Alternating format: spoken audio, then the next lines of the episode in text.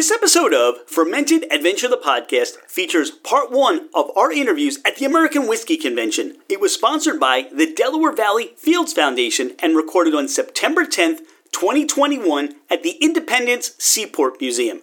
Enjoy our interviews at the American Whiskey Convention. This episode of Fermented Adventure the Podcast is sponsored by Brewscuits, handcrafted dog treats made from spent beer grains, oats, barley, and rye. No chemical preservatives, a great source of fiber, and packed with protein. Visit Brewscuits.com to see the full selection of treats for your dog and your cat. Receive 15% off your first order by typing in two important words Fermented Adventure at checkout. Cheers! Brewscuits, beer grain dog bones, Brewscuits. Your dog will go wild, Brewscuits. Beer grain dog bones, a healthy alternative for your pup. Brewscuits are all natural and made in the USA. Visit brewscuit.com. That's B R E W S C U I T.com. Steve Bashore, George Washington's distillery at Mount Vernon. We're here at the American Whiskey Convention. What does this convention mean to you? Well, I think it means a lot to be with a group of people like this, distillers from around the country. But also, I like to salute Laura Fields and all the work she does uh, with her, you know, heirloom grain projects and the Delaware Fields Association, and and so I'm here to support that effort as well.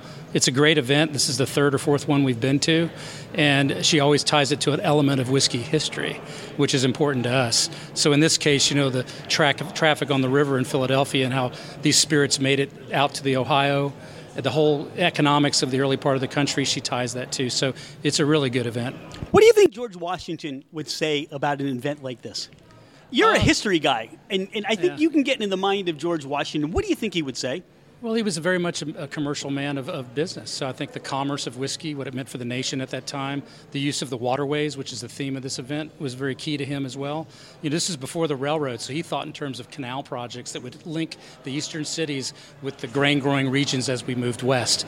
So this is all in that, that type of view of Washington as, as the country would grow economically. What are some of the spirits that you brought today that you produce and distill at the distillery? Well, we make rye mostly. We also make brandies but tonight it's about whiskey. So I brought our unaged rye, which is uh, as close to the 18th century as you can get because they didn't barrel age whiskey then. So it's clear, never hit a barrel. We've got the uh, two-year-old, the three-year-old straight rye, obviously oak barrel aged, charred barrel, and then our premium. This batch right here is four years, five months old. So we are aging longer now. As I when we last met. We now you were episode 50 on the podcast, and this was one of the ones that was still in the barrel that we got to try just after the podcast. That's correct. So I haven't had this yet in out of the barrel. Well, there's a little bit right there. Now that's cut to proof. You got barrel strength when you're at Mount Vernon, but that's at 86.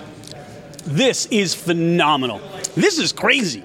How come more people don't know about this? Well, uh, we need to let them know about this. Part of it is we're very small because with the nature of how we make it with 18th century methods. So we only produce so many bottles a year, and you usually have to get it at Mount Vernon. So we don't distribute. We're hoping that over time, this uh, shipping by mail may come to the whiskey industry where we could reach more people. And I know that ACSA and other people like Distilled Spirits Council are working to try to get those laws passed. So hopefully in the future we can distribute a little wider. But if not, come to Mount Vernon and visit us and, and get a bottle at Mount Vernon. Not only will you get at Mount Vernon the tour of the distillery, but you have the grist mill, and you learn so much about the history of distilling as to when it was done in George Washington's time. Because you do all the distilling there. You've got your barrel aged house that you're doing. Mm-hmm. You put it to, you put it all together. You do all that, and you get to share that with everybody when they come to the distillery. Well, I've got a great team too. You know, I'm, I'm leading a group of people, both men and women, that, that love the 18th century and give tours and work and the manner in which whiskey was made back then. So I'm very fortunate to have that crew do this work with me. Now we also we're not going to be pouring this tonight, but I think you may have had a little of this rum. We made rum a couple years ago, so I brought a little for maybe later. All right, perhaps later sounds good. All right, all right. Listen, George Washington's Mount Vernon Distillery. Mount Vernon You've got to check them out. They're producing some amazing spirits. You do on Saturdays now, or there are days that you actually distill that you can show people how that's done? We're generally not open when we distill because it's a safety issue with wood fired stills. Okay. But right now, the site's only open on weekends, Saturdays, and Sundays. Mount Vernon Estate, Washington's home, is open seven days a week. And you can go to mountvernon.org and look us up and find out more details. Check out mountvernon.org. Steve, thank you so much good for your time. You again, good to see you. Have a good night. Thanks, man. All right. Aviana Wolf, Stoll & Wolfe Distillery. What does the whiskey convention mean to you? We're just so excited that it's actually happening this year. So it's nice to get a little bit back to normal. We're happy to be right next to uh, Delaware um, Valley, who started the whole Rosen project, and we were lucky enough to be a part of. Now, you were the first distillery to distill Rosen rye. And for Stoll & Wolfe, that was a momentous occasion that still, you know, it, still reverberates, I think, through all of Pennsylvania and the world. De- definitely, it's very special to us that we were chosen to be the first, um, largely because of our master distiller, unfortunately, who just recently passed, Dick Stoll.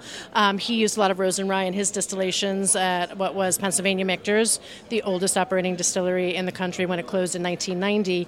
And um, we're just hoping to continue with the Rosen. We've also planted it at our um, uh, local family farm, the Klein Farm, which is about a mile up the road in Lititz, uh, PA. So hopefully the Rosen will just get bigger, bigger, and bigger. Now, here's the thing you distill Rosen, you're making a great product, but you have a lot of different products. We do. So the Rosen is just sort of a very small piece of what we do at Stoll & Wolfe, uh, and that's particularly is obviously a rye grain. So we do our, uh, I would say our Pennsylvania rye, and that is also with local grains until we get enough Rosen to sort of supplant that. Uh, we distill bourbon based on Stoll's uh, recipe, which is very uh, well known as the H. Hirsch Bourbon Mash Bill, um, which he distilled at Michter's. And uh, we also do our blend, which is 80% bourbon, 20% rye. We have apple brandy, uh, and also corn whiskey that we've also been distilling. There is absolutely so much to enjoy, and in your cocktail lounge area, you make some amazing cocktails too. We do. Um, so we like to keep it uh, classic. Obviously, it's all the Stoll & Wolfe pro- uh, products, uh, all the classic cocktails, and a few seasonal sort of specialties. Now, in my glass, I have a little bit of the aged Rosen rye. My question is, when does this come out for, for full pump, for full public consumption? That is a very good question. So, literally, what you're tasting is straight. It's two years old as of like two days ago. So, we're going to do some tastings and some talking, and then we'll figure out when is the best time to release the Rosen. So, listen up, Whiskey World, Rosen rye you're hearing about it now. You've heard about it for two years.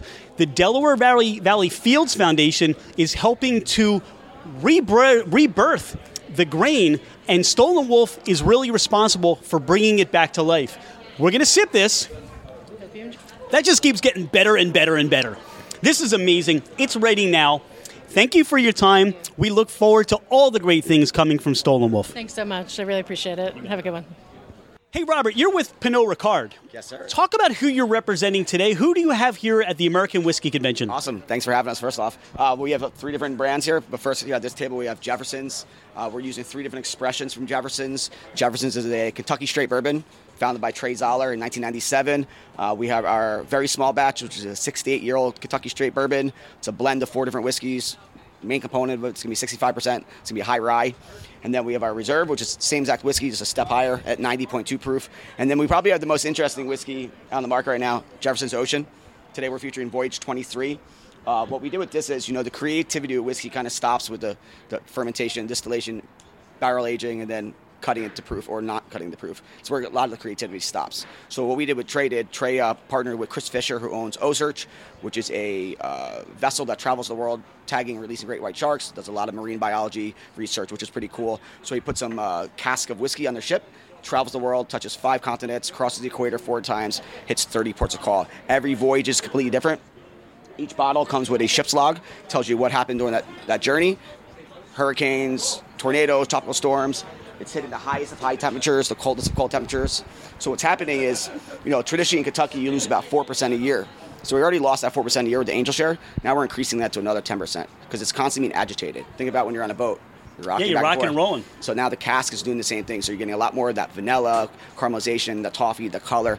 But you're also now picking up a lot more of the salinity in the air. So I like to say it's almost like you're drinking three spirits in one. You have that beautiful Kentucky straight bourbon that we all love, vanilla, candied citrus, toasted coconut. Then you get a little bit of that sweetness like you get from a beautiful rum from the Caribbean. And then you also pick up like a little bit of salinity that you get from like a beautiful single malt from Scotland that's not peated.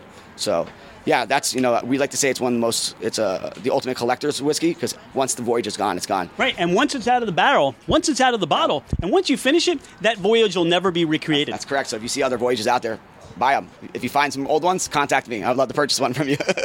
All right, so we have Jefferson's, and we're going to go over and check out your other expressions. yeah, let's do it. All right, Robert, what do we have next? What are we going to talk about here? What are your other expressions? Yeah, so this is Smooth Ambler. This is the the first uh, bourbon that Pernod Ricard purchased about uh, six, seven years ago, give or take. Uh, this is Smooth Ambler. Smooth Ambler is based in West Virginia, but what they really started with and what they're known for is their Old Scout. Old Scout has, has a cult following, a lot of single barrels, a lot of uh, old um, old age statements, cash strength. Uh, what Old Scout is, and something that we're really transparent about, is Old Scout's 100% sourced whiskey from Indiana, from MGP. We, we're very transparent about it. Doesn't say MGP on the back, but it says distilled in it says- Indiana. yep. You know, there's a lot of brands out there that, you know, don't aren't transparent, and you know, we, we try to be transparent. So And the other bottles may say, hey, we bottled this in this state, but they don't talk about where it was distilled. they say it's their great granddad. And I think that transparency is really important. 100%. Absolutely. Listen, you know, it's 2021. Everybody's got a cell phone, a tablet. People, there's a lot more information out there. People want this information. You know, people want to know the mash bills. They want to know where it's made. A lot, a lot of people don't care that somebody else makes it because that doesn't make, make it a good whiskey. We're still aging it ourselves. So I think that, you know, you know, being transparent is very good with that. To be even more transparent with it is what we have today is Contradiction. So Contradiction is a blend of three whiskeys. So we make a whiskey in West Virginia called Big Level. It's focusing on all West Virginia products. Um, and then we blend that with Old Scout. And then we also blend it with whiskey from Tennessee. So one part homemade, two parts sourced. Um, yeah, uh, this used to be 100 proof. Now it's coming in at 92 proof. Um, each batch is a little bit different.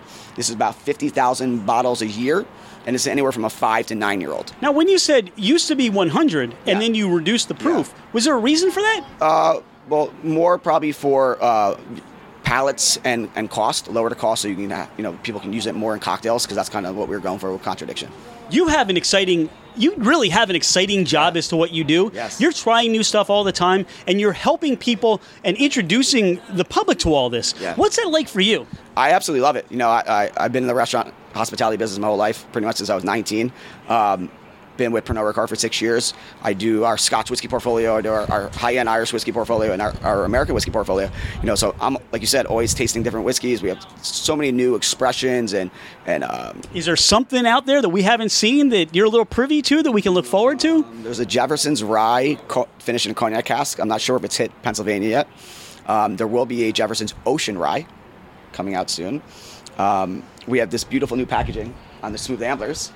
Um, and we have a, a Contradiction Rye as well, which should be hitting Pennsylvania sometime soon.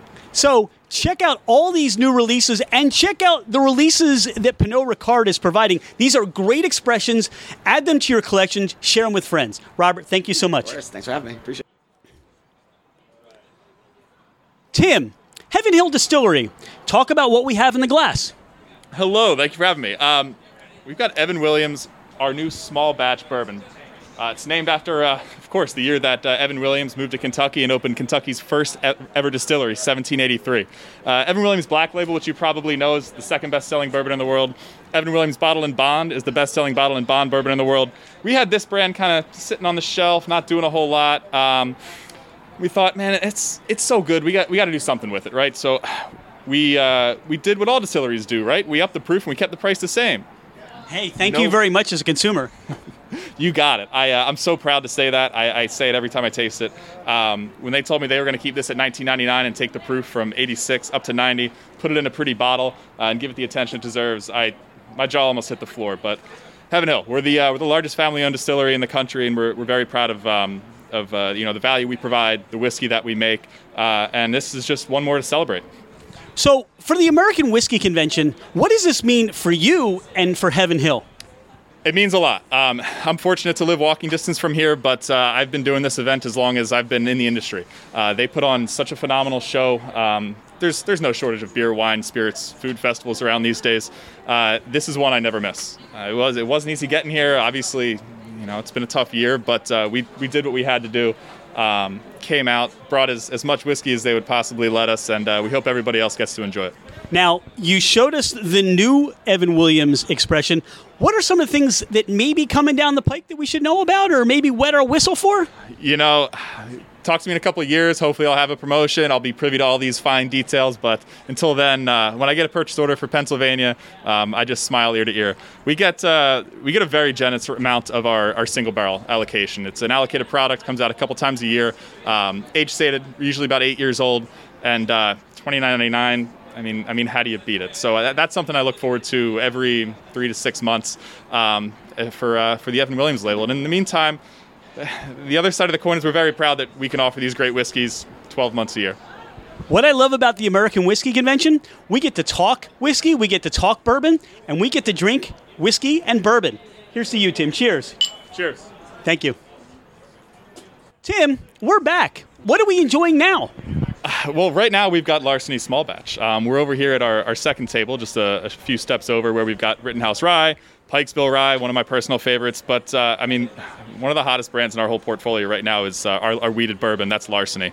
Um, we're incredibly proud of the heritage of, of this, and I could go back and, and give you a long, detailed history. But the fun part is this is the uh, the small batch version of the John Fitzgerald line. Everybody knows the old Fitzgerald line, right? I mean, nothing is more sought after than a than a Stitzel-Weller Old Fitzgerald bottling. Uh, we're proud to be the, the caretakers of that brand now, and we're proud to have this on the shelf um, every day. It's a six to eight year old wheated whiskey. It's got 20% wheat in the mash bill, so a little bit more than that uh, Buffalo Trace mash bill, a little bit more than that Maker's Mark wheated mash bill.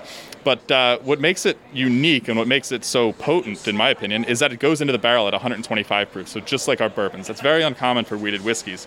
Uh, it makes a, a, truly unique wheated whiskey that is not short on flavor. Um, about mostly six, seven, eight year old barrels in here. Um, you know, well over 90 proof, which you know we love in a, in a good sipper.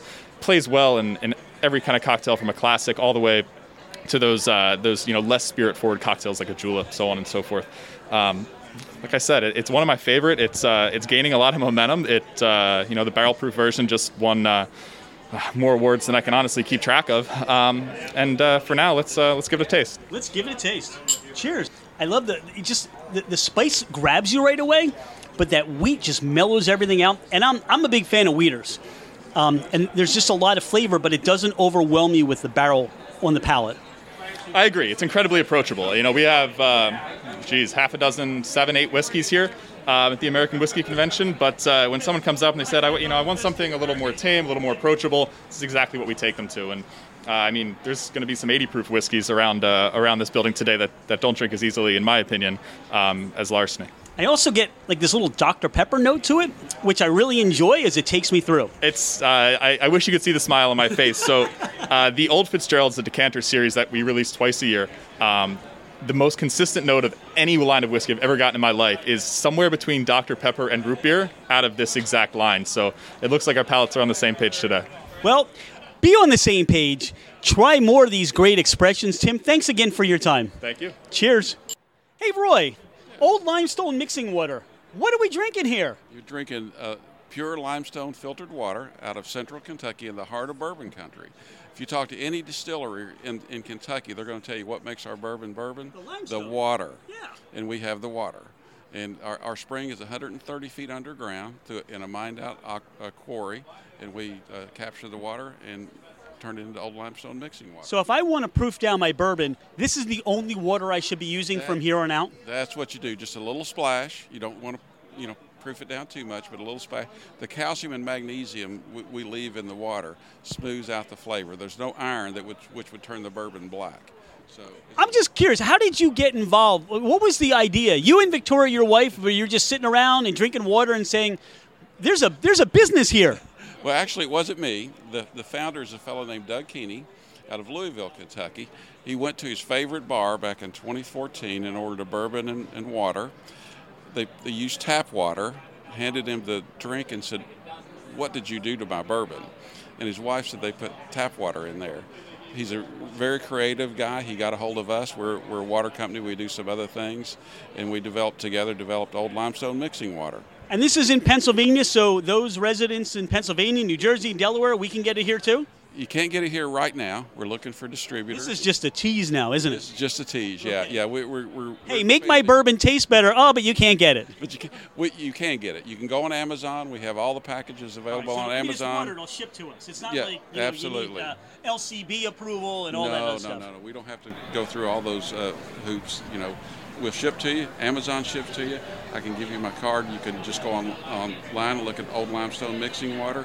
We'll ship direct from the from the factory as well. And I imagine this makes great ice balls. Oh, it makes fantastic ice. If you like your bourbon over ice, you make an ice ball out of that, and it's just smooth as can be. Well, thanks for being at the American Whiskey Convention. I can't wait to try this. Old limestone mixing water. Who knew?